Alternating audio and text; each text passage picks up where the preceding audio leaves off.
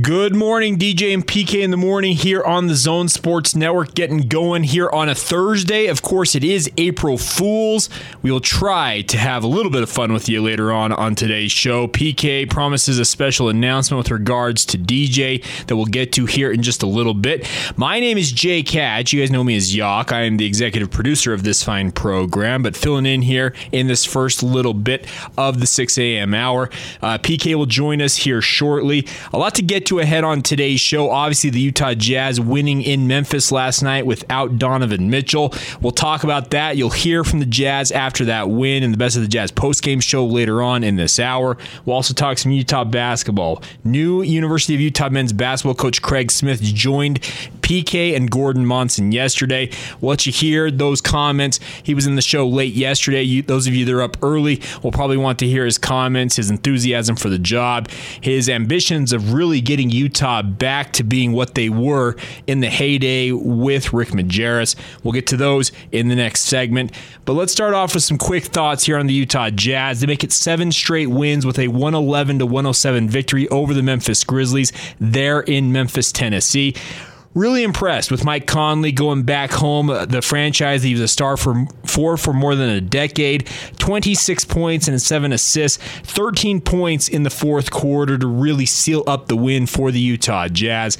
Really liked seeing him back in action. Also good to see Jordan Clarkson break out of a little bit of a scoring funk. He did go 8 of 22 shooting, but tallied 24 points.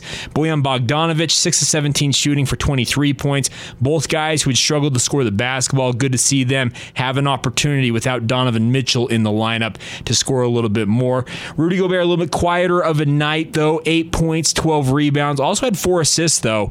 A notable number there for Rudy Gobert. But overall, just a fantastic win for the Utah Jazz. They've won 7 straight here. They maintain their position atop the Western Conference standings at 36-11. I think they have a really, really good road record this year at 16-9. If you're 7 games over 500 on the road, you're doing something right in the NBA. Many of you probably can harken back to eras when the Utah Jazz were 500 at the very best in a good season on the road, and now they're 7 games over 500 on the road this season so far. Just a great, great win if you're a Utah Jazz fan. We'll talk more about this throughout the morning. We're going to be joined by Joe Ingles. We're scheduled to be joined by Joe Ingles later on this morning, as well as Craig Bowlerjack in their weekly appearances here on The Zone. We'll get to all of that here in just a little bit. But coming up next, going to talk University of Utah men's basketball. Craig Smith, like I mentioned, joined PK and Gordon Monson late in yesterday's show. We'll let you hear his comments about his new role as the Running Utes head man. We'll get to that here momentarily on DJ and PK in the morning, right here on the Zone Sports Network. Take the Zone with you wherever you go. Let's go. Download the all-new Zone Sports Network app on your phone and get live streaming of the Zone as well as podcast editions of every show. From Salt Lake to Shanghai, Provo to Portugal, or Ogden to Oslo, wherever you go, we'll tag along. Let's go. Download the new Zone app by searching Zone Sports Network wherever you shop for apps. It's the Zone Sports Network app. From 97.5, 1280 The Zone and the Zone Sports Network. Good morning, DJ and PK in the morning here. I'm Jay Katch, the executive producer of this fine program, carrying you on through the 6 a.m. hour. PK will join us here shortly. But PK had a chance yesterday alongside Gordon Monson, who was co-hosting yesterday's show, to talk with Craig Smith, the new men's basketball coach at the University of Utah. Had some great thoughts on what he expects to do as the new head man in charge of the Running Utes. Without further ado, here you go. Craig Smith with PK and Gordon Monson yesterday right here on the Zone Sports Network. Craig, you're back with us. So you're talking a couple OGs. I mean, we've been in this market since the early 90s. I used to work for the Tribune, and my first assignment was University of Utah men's basketball. So I was there on a day-to-day basis in the 90s. And you talk about, I listened to your press conference on Saturday. That thing was packed, and it was a place to be. Majerus had it going on.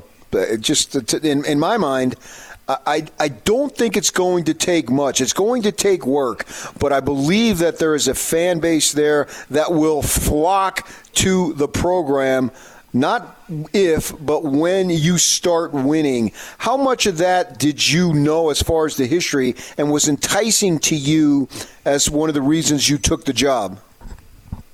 Oh, it's a huge reason. I'm a history guy. I pay a lot of attention to tradition, and you know, coming up through the ranks, I've worked at places where there's not much tradition, and the fan base can be, you know, apathetic. And then I've worked at a few places where there's a rich tradition, and the fan base is just craving a winner. And it's my job as the head coach to go out and create a brand of basketball that is exciting, right? It's that has high-level players and good quality, right? Meaning, you know, playing a Gata style where we're going to play super hard, be the first on the floor, right? Make all the tough guy plays, but yet have efficient offense and fluid offense in a style and a brand that's enjoyable to watch. The last 5 years that I've been a head coach, we've been in the top 20 in assists in the country, including last year at Utah State, where we were at number 9. And so I think, you know, this state, right, our fan base is incredibly knowledgeable. They understand great basketball, and it's been proven time and time again. And when I was a young coach, I think I was 24, 25, I was at my second Final Four, went to my first national championship game. Well, guess who that was? Utah against Kentucky. And I was a young coach. I had nosebleed seats, but I was happy to be there. And after the game, the side I was sitting on is the side that the University of Utah walked off the floor. And, of course, everybody was dejected. But it just hit me, like, this is how you build a team, right? The way they had that team built. And, of course, they had great coaching with Coach Majerus. But I know that really good players make coaches look really, really smart. And it was a defining moment in my life. And I said, this is what I want to do. And, you know, I worked at every level. Quite a few years ago, I coached in the NAIA National Championship game. And now we want to experience that at this level and get Ute basketball back where it belongs. Craig, one thing that you said at your opening press conference there that really stood out to me was when you were asked about the strengthening the schedule. And obviously the Utes play in the Pac-12, and that's all good. But you seem to be enthusiastic about adding quality opponents from start to finish, or I don't know, every game, but a lot of games that way. And it reminded me of what Denny Crum used to do at Louisville way back in the day when he used to play all kinds of tough teams, and his team might lose early on, but he thought it helped prepare them for the postseason. Is that kind of what's in your head? Yeah, I'm a huge believer in bring on the competition. Like I just firmly believe to be the best, you got to play the best and beat the best. And when you play high-level competition and non-conference play, like you get a taste of what league play is going to be like. You get a true taste of what your team is, right, and how we can grow and develop and get better. And so, and then the NCAA tournament committee has made it very, very clear, right, what you need to do. And so I like to tell a story. Our first year, you know, when we first got hired at Utah State, we were projected to be number 9 in the conference, and we had a mass exodus of players. I mean, Kobe McEwen left. He was a second-team All-League guy. We had, I don't know, 5, 6 guys leave. And that was, 3, 4 years ago, where still people left, but not maybe as prevalent as it is this year. And so, but I didn't care. So we were playing in an MTE in Las Vegas. Arizona State was in it, Mississippi State, St. Mary's, and Utah State. We were kind of that other team, right, where people thought, well, at least we'll get one win. And the tournament organizers said, hey, we got a lower-level tournament we can put you in. I said, no, we want to play the best. And we stayed in it, and we lost a tight game in Arizona State. We beat St. Mary's handily. So I think it's so important to get your net ranking where it needs to be, to get your strength of schedule where it needs to be. In our last 3 years at Utah State, our lowest net ranking in those 3 years was 42. And so we value that, we crave that, and that'll be something we bring to the University of Utah. Craig Smith joining us, new hoops coach at Utah.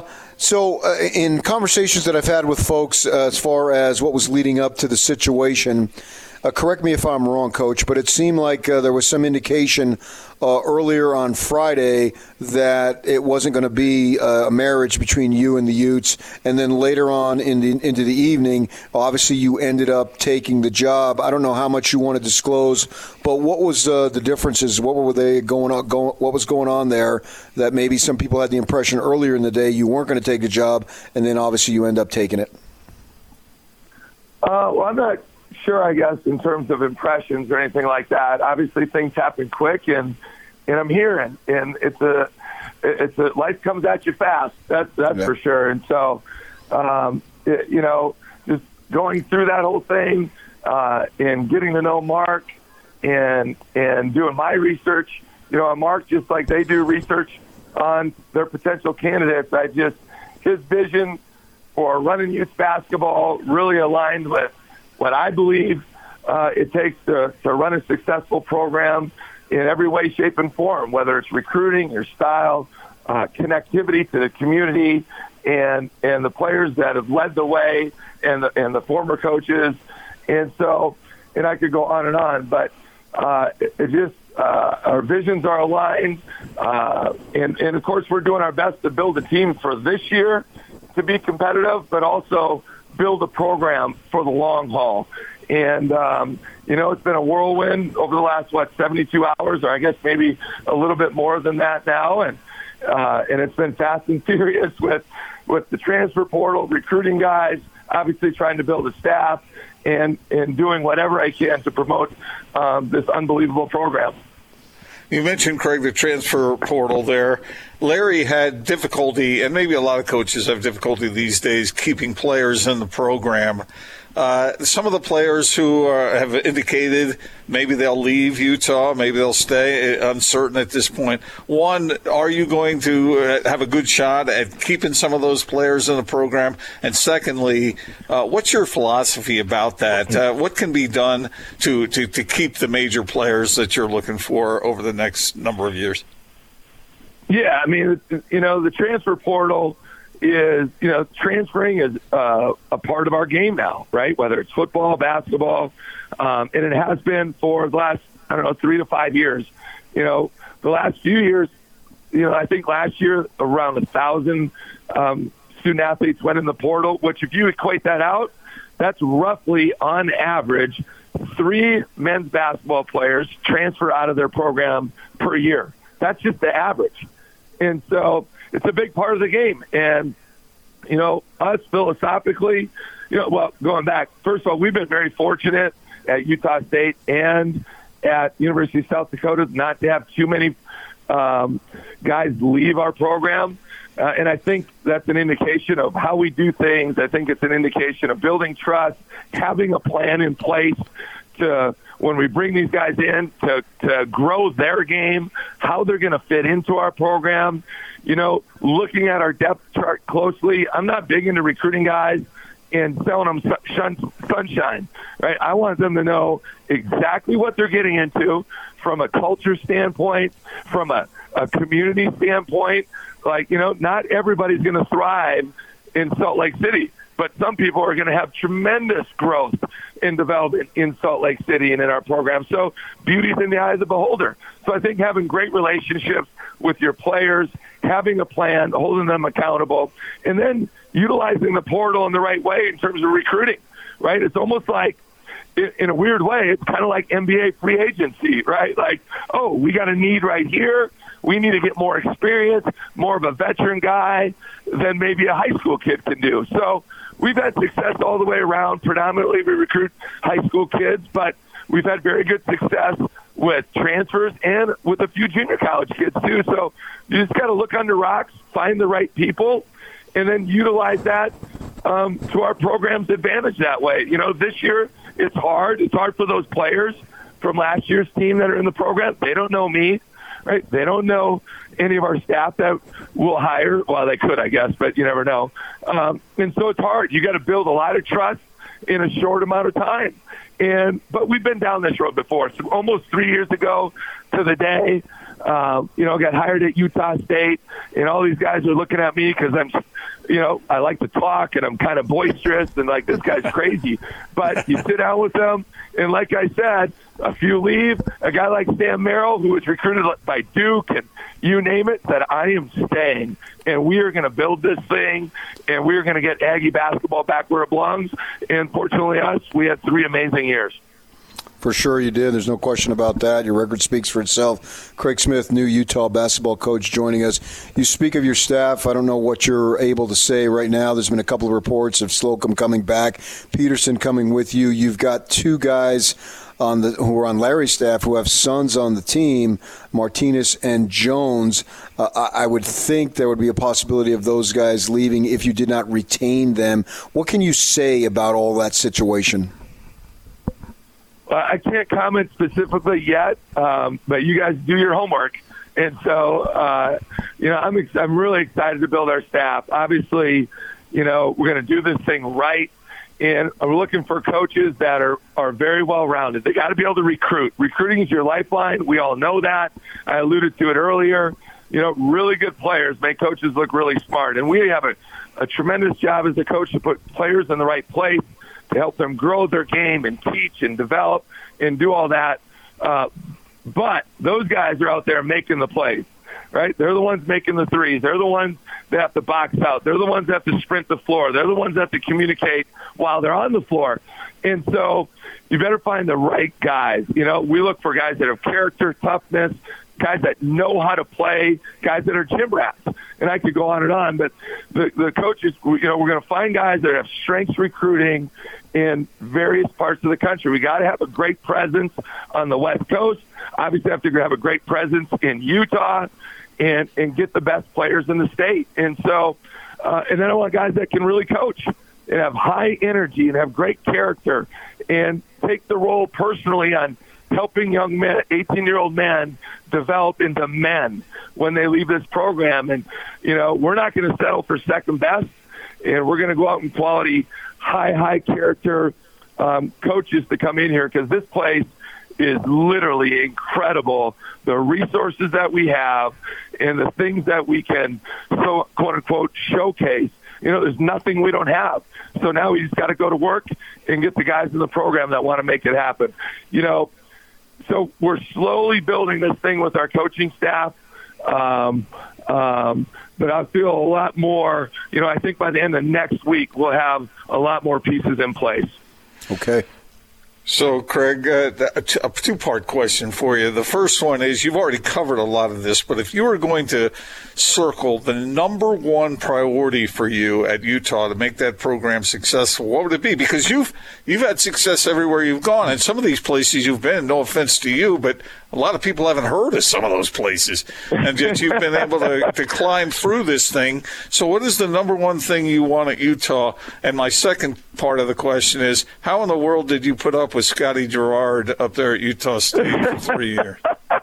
Well, Scotty's such a pain in the you-know-what. He sent me such a – we had a great connection from the get-go. It might have been our haircuts that we just kind of I'm challenged, you're challenged. Let's bond. And we had so much fun together on our weekly radio show and, of course, the pregame shows and in the post-game shows, we really had fun, especially when we won. Mm-hmm. But, it's been a wild, 4 days, 5 days. This is day 5. And last night, I finally and I've been thinking about this, but I just haven't been able to put some things into words, to thank the Aggie community and our time at Utah State. And there's just a bunch of memories that come back. And one of the memories that came flooding back to me was my time with Scotty. I literally look forward to that radio show every Monday. And I love, one of my favorite things, and I can't tell you the number of emails that I've had, especially since I've left. They're not all negative, but where I'm going to miss the post-game radio shows on their drive home. And I literally couldn't wait to do those. And fortunately won a lot of games, so it made it a lot more enjoyable. I don't know if I can pinpoint one. I mean, in the immediate like obviously we have to get our staff together, but we have to build great relationships with our current players. And relationships don't happen just by snapping your finger. It's hard. You're showing them or trying to explain to them what we've always done, and they're kind of looking at you like, why should I believe you? And I get what they're saying because I've been down this road everywhere I've been, taking over a program that has struggled a little bit, under 500, sometimes well below 500, and flip it around. So recruiting is obviously just humongous in the short term and in the long term, and not just recruiting talent. You got to get the right guys. You know, the movie Miracle with Herb Brooks, right? And Herb Brooks says to Craig, the assistant, we're not looking for the best ones. We're looking for the right ones. And it's a fine line. In building your team, we have a formula for building our team and what we look for. And we got some work to do in that area. And then lastly, and this certainly is at least, I view this as one of the top priorities, is to generate enthusiasm, show our fan base what we're going to do. We have such knowledgeable fans that our fans will appreciate playing the game the right way, playing unselfish, playing together, having connectivity with the community, and get people excited to support it. And when you have a great home court advantage, that directly impacts winning. And I know we're going to build that up and make this place an incredibly difficult place to play. So, Craig, I don't know if this happened. You can answer this. Riley Batten decided he was going to come back after putting his name in the portal. So I want to know, did you already re-recruit him? And what do you think about Allen? Because if you want to be successful next season, obviously getting Allen back in the program would go a long way towards that. I mean, how are you re-recruiting him? And did you re-recruit already Batten? Well, you know, that's a great question, and certainly I've met with almost every player. I got like two guys left today, but I had great talks with a lot of guys, and, you know, and you just sell your vision, so to speak. But, you know, that's, I think, a big part of retention and having that plan, and you're always recruiting the guys in your program. And, you know, I always say you're always recruiting, but that's relationships and communication. And this is what you got to do to get on the floor, and these are the things you got to do. So, yeah, I mean, I had a great meeting with Riley yesterday, and he was on the practice floor, and he looked really, really good. I mean, tremendous energy, shot it really well, has a great voice and a big motor. And does he got to get better? Yeah, but he knows that. And, you know, with the rest of the guys, you're communicating your vision, what you need to do. But the bottom line is, guys, if guys don't want to be here, and they're not bought in to what running youth basketball is, if they're not bought in to how we're going to do things and play, then we wish them the best of luck elsewhere, because we have so many great things going on here, and we're not going to settle for second best, you know? So, you know, it's like, right, you build trust. Trust is like pregnancy. Either you're pregnant or you're not. You either trust somebody or you don't, right? There's no, you know, there's no in between that way. So, We're working hard that way, trying to show our vision of what we do. I thought it was great to be back on the floor, getting to see what these guys can do on the floor and start somewhat implementing, you know, what we like to do. So we're big into skill development, and it was nice to see some of the things that we could do at this point. Craig, you said you don't want to settle for second best. The Utes have never won the Pac-12 title. Obviously, you want to win. I get that. But is that your expectation to go to a place that the Utes haven't gone over the past decade? Absolutely. Our goal every year is get to the – well, and they've been to the NCAA tournament, had a Sweet 16 run, you know, did that whole deal. And that's our goal every year. We said the same thing at Utah State, said the same thing at South Dakota, said the same thing at Mayville. You know, Mayville took over a program, and most people have never heard of Mayville, and I understand that. But they had won one game. In our first year, the year before we got hired, they won one game. Our first year goes to the national tournament. Second year, win 27 games, go to the Elite Eight. Third year, play in the national championship. South Dakota, year three, win the regular season championship. Year four, win 26 games, which is the most in the history of South Dakota in Division I, second most in the history of the school. And then Utah State, You know, first year, projected ninth. We win the regular season title, win the conference tournament championship, go to the NCAA tournament, finish the regular season 25th in the country. And then we go to three straight NCAA tournaments. And you know what? It's always a joke when you talk about it until you do it. And I don't know what the future holds, but I know what our standards are, and I know what our expectations are. And is it going to take a lot of work? You're dang right it is. Is it going to take a major commitment to make this happen from our administrators, administration, our coaching staff, and our players? Yeah, but that's why we're here.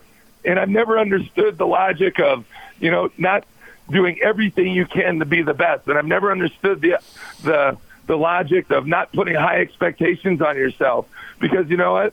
It's a funny thing in life. When you do that, often when you don't accept anything but the best, very often that's what you get. I think before I let you go, did you write that down? Yeah, that was deep. There's no question. I can remember when Utah was in the first conference tournament. I'm down in Vegas. First conference tournament in the Pac-12, I should say. I was there since '93 with the in the Mountain West and WAC. But the first tournament in the Pac-12, obviously Larry had a massive rebuilding job. And that first year, I'm in the MGM, I'm in the media room, and I'm talking to Pac-12 people, and they tell me, yeah, we're very much worried about Utah because we know they're going to come back because they have an incredible fan base. This fan base is incredible. I saw it firsthand traveling with them on the road all those years. The Final Four, I was there in the Alamo Dome, also at San Antonio. I know of what you speak. So the fan base, they want to love this program. Just as recently as yesterday, two guys I ran into in their 70s, and they wanted to talk to me about Utah basketball. So they want to come back. As far as you, winning will bring them back, but you can't win until next fall at the earliest, obviously. What are you going to do in the meantime to get that fan base back into that Huntsman Center? Because I know and you know that they're there. Well, I'm going to do everything. Me personally, I'm going to do everything I can in terms of, you know, interviews, getting myself to service clubs, and just touch the senses as many people as I can and get them excited, right, and show our passion and our energy. And I'll do the same with our coaching staff. And obviously I want our players out in the community as much as possible.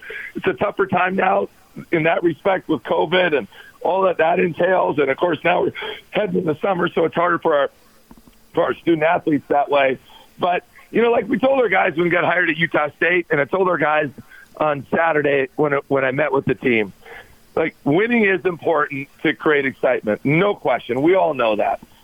But I also think that because of the knowledge of our fan base and our passion of our fan base, they understand quality basketball. Like, they understand an exciting brand, and they'll always respect you if you play the right way, if you play unselfish, if you share the ball, if you move without the ball, you know, if you don't just catch and dribble 15 times before you go make the play, and then if you're going to guard hard and play discipline and play with enthusiasm, passion, and joy.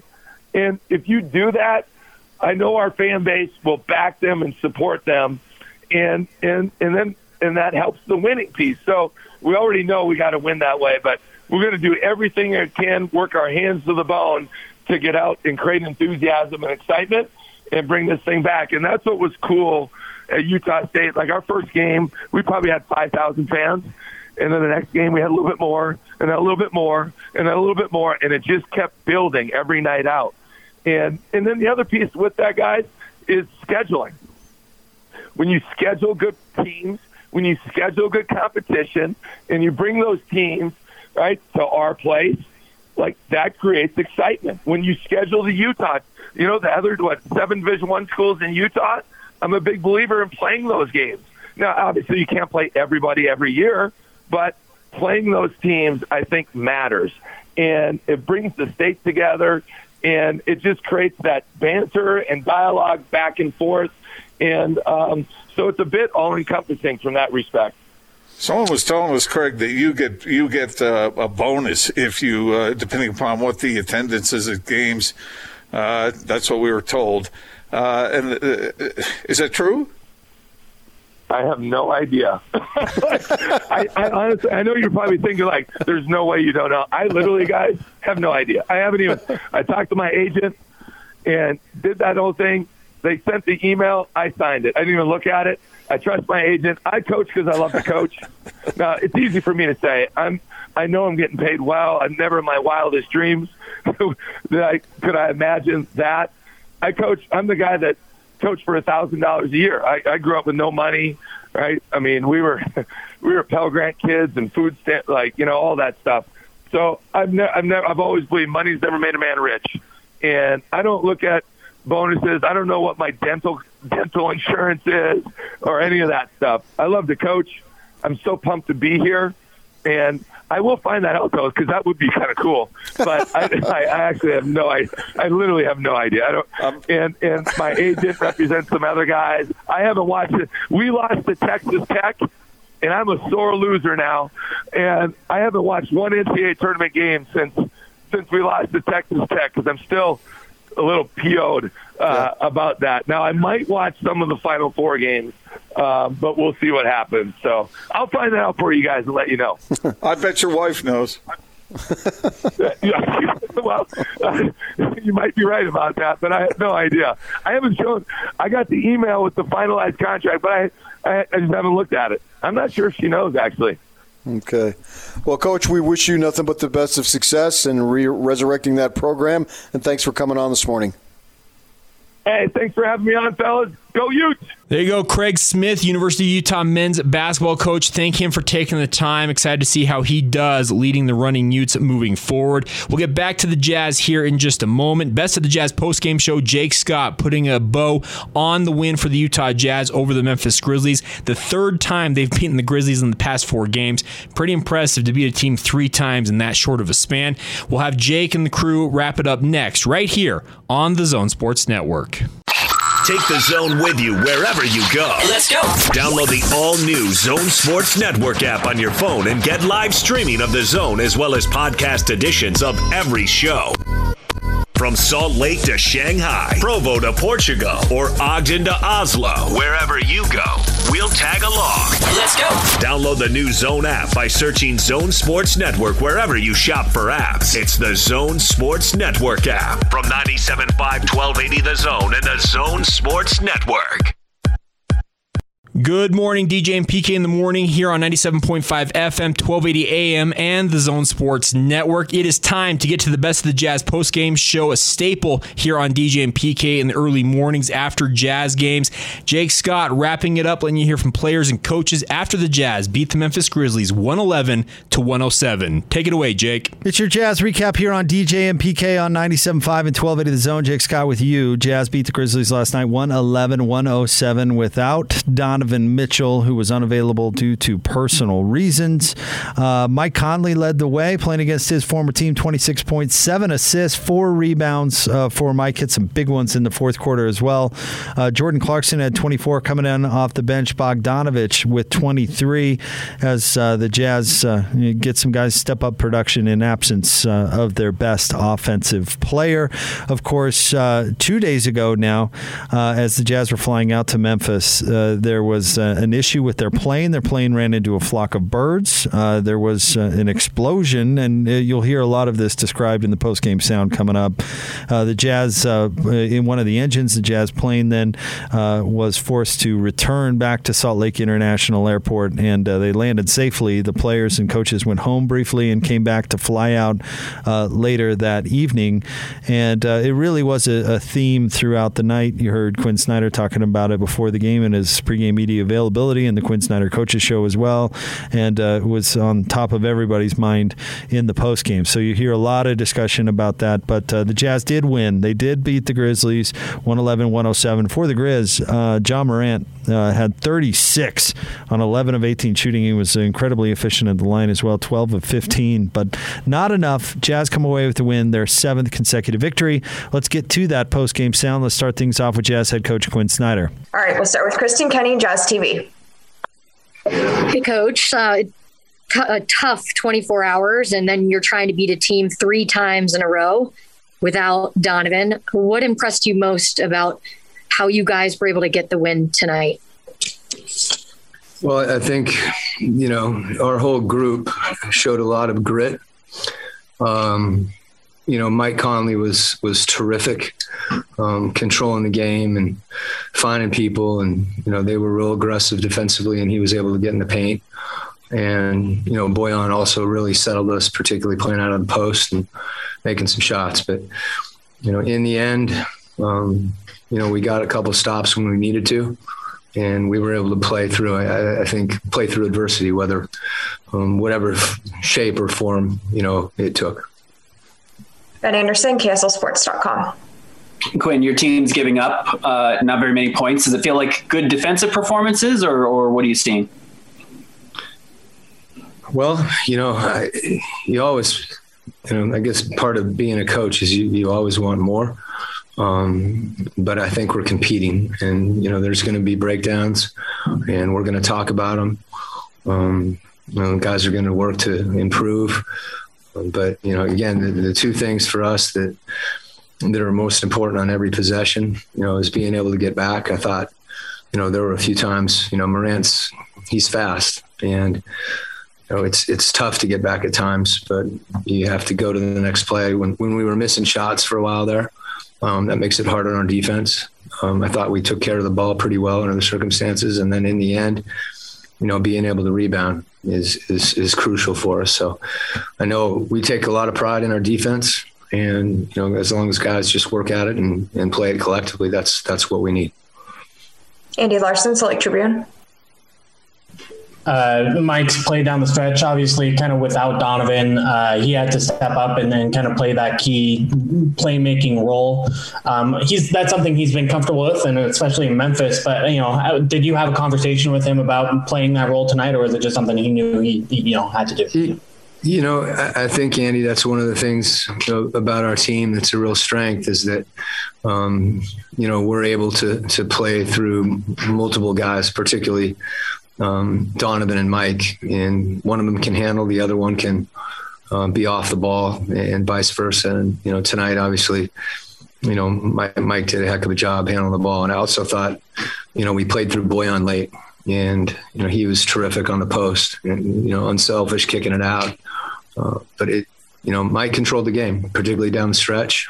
And, you know, the guys on the floor knew that, and, you know, he's capable of doing that, as is Donovan. And it's great to have both those guys, you know, be able to play off each other. I think that's something both of them really enjoy. All right, last question, Eric Walden, Salt Lake Tribune. Hugh, I know you talk all the time about, you know, having multiple options, having, you know, Don in particular likes to talk about how having this many guys who can score makes it difficult for opposing defenses to know where it's coming from. But is it kind of gratifying, I guess, in that respect, to see, you know, a night like tonight where Mike carries the load for a time, Boyan carries it for a time, JC even for a little bit, you know, knowing that you can step up in a game where you don't have Don available? Well, we've been, you know, down guys at various points this year, and that's, you know, that's teams. Our team takes pride in that. I think they take pride in their balance and really making the right play. And, you know, when you're unselfish, and the biggest thing for us is, you know, if everybody's spaced and we make quick decisions and are willing to move the ball, you know, we've got a number of guys that can do just what you said and really impact the game in a significant way on the offensive end. There you go. Jazz head coach Quinn Snyder, as his team beat the Grizzlies 111-107. Let's now hear from some of the players. Let's start things off with Mike Conley. Hey, Mike, good to see you. We'll get started with Sarah Todd, Deseret News. All right.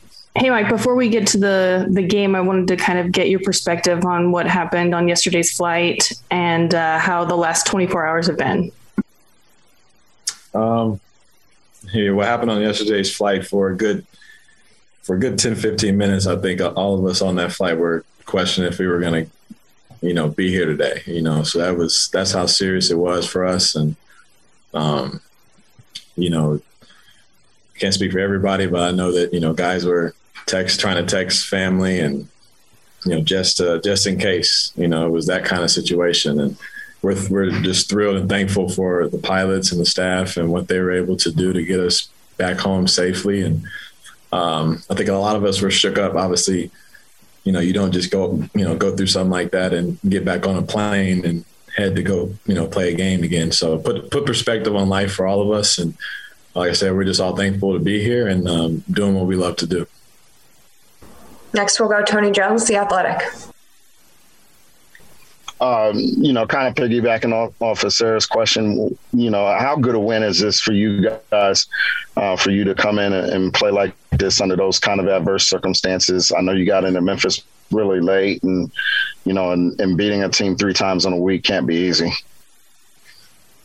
Well, I think it's a great win. It says a lot about, you know, our character, our resiliency as a team. Obviously, without Donovan as well, we knew we were going to, you know, it was going to be a tough night for us against a young team that competes and plays, you know, as hard as any team in the league. And you don't beat a team 3 times in a matter of a week very often. So for us to come out, you know, given the circumstances, you know, we didn't make any excuses. We just went out there and played our ball and competed as best we could. And luckily, we were able to get the win. Andy Larson, Salt Lake Tribune. Mike, you told the broadcast that maybe more, it felt like it was maybe even a bigger deal than what's been reported and the plane or the plane incident. Kind of what happened? Can you kind of tell us what happened in those minutes that you describe and kind of, you know, why you guys were as nervous as you were? Because, you know, we saw the photos, what happened to the plane, and it is pretty crazy. Well, yeah. Well, for the group of us, yeah, I think it was me, JC, Joe, and Mie, Favors, like we're all kind of right there in between both wings of the plane, and all of a sudden it felt like there was an explosion. Like literally, that's what it sounded like for most people on the plane. Like something, like we hit something big, and the plane immediately started to bounce and then just started tilting to the left. And people in the back of the plane said they saw flames, and you know, people in the front obviously didn't know what was going on, and like. Immediately, like altitude started to drop a little bit, and we started like looking down and like wondering what just happened, and like nobody knows, everybody's just quiet. You know, we're just in shock, and it took you know, the pilots, you know, probably 5 to 10 minutes, probably about 10 minutes to go through everything and get, you know, go through their checks and kind of get back to us and let us know what was going on, because it was obvious that. Something was really wrong with the plane. It felt like the plane was like breaking apart in midair. So for us, we, you know, for, like I said, for 5, 10 minutes, you know, it felt like just complete helplessness. So, you know, we're thankful it wasn't as serious as it could have been, but it was scary. There's Mike Conley describing his you know, his situation on the plane and on the trip out there. It's really all they were able to really all they discussed. And Mike had a great game.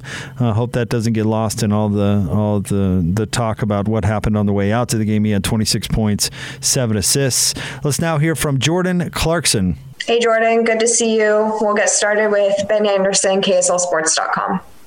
Jordan, after everything that happened yesterday with the plane, is it good to be back at work? Is that kind of your mindset, or did you feel like you could have liked some more time off?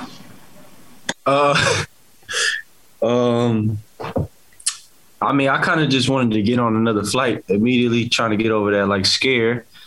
Like, I don't know what was reported yesterday in terms of like, it was just like a little emergency landing or something like that. But I feel like a lot of people on that plane, it was like one of those flights where you were sending out texts. I know you seen on the movies when a plane about to crash or something. It got to that point where we was all on the plane like, yo, this might be really the end. So, I mean, it was a crazy situation. I understand fully. While, you know, Don didn't come because, I mean, all of us were just, like, kind of, like, out of there and then in, like, limbo, like, whoa, what just happened? It's just, like, real life. But, yeah, it's definitely something that, you know, you kind of got to, you know, push through and get over it. But it's just that's just a tough situation. I mean, I don't think that's happened many times. On a plane ride, I've talked to many of my friends that are in the league, and they said like that's the biggest fear. And for that to happen, you know, I understand everybody's point, and perspective on that thing as well. So, I mean, it is what it is. You know, you take your time off, everybody. So, you just got to figure out a way to push through that and keep going. Next up, Eric Walden, Salt Lake Tribune.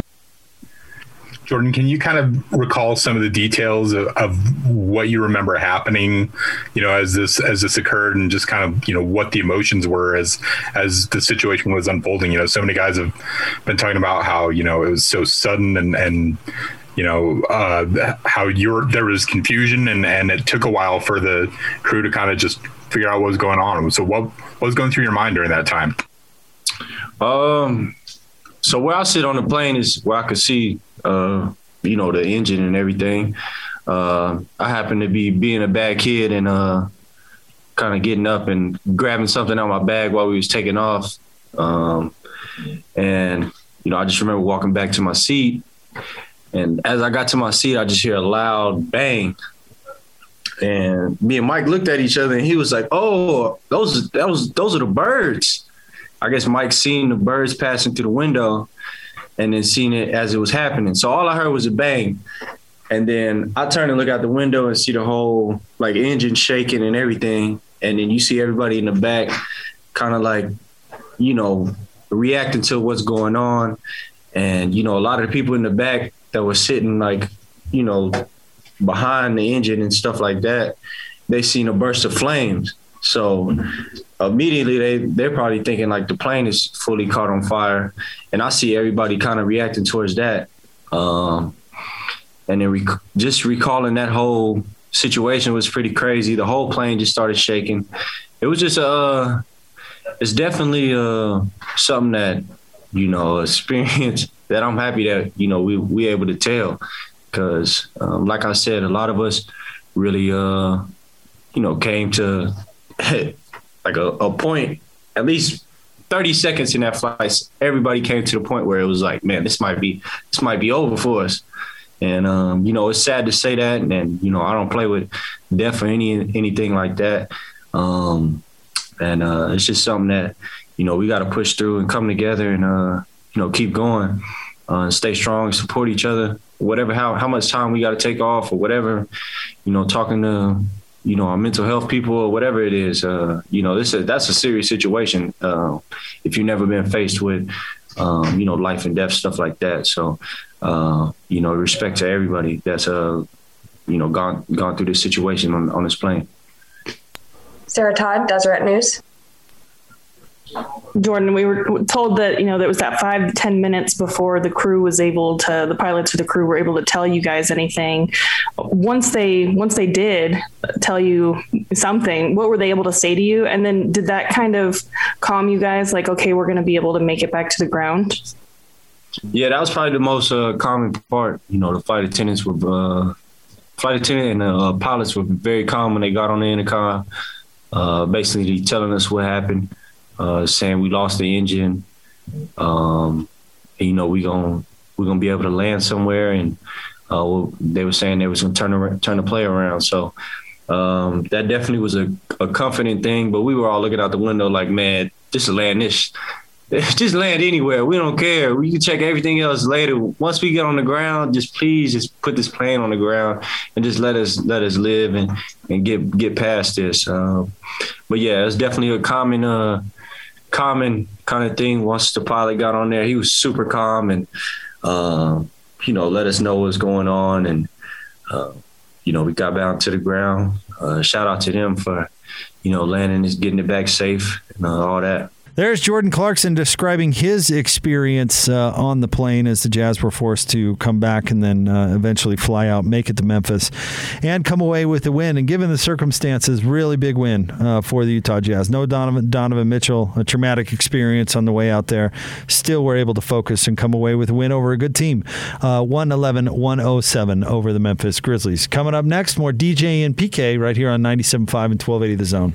As Jake just mentioned, coming up next, more from DJ and PK. We'll get to what's trending. PK will join us. We'll recap everything that happened in sports yesterday and throughout last night. And, of course, throughout the rest of the morning, we'll have plenty of talk about the Utah Jazz. Joe Ingles scheduled to join us in the 8 o'clock hour. Craig Bullerjack in the 9 o'clock hour. So plenty more. So stay with us. What is trending coming up next right here on the Zone Sports Network.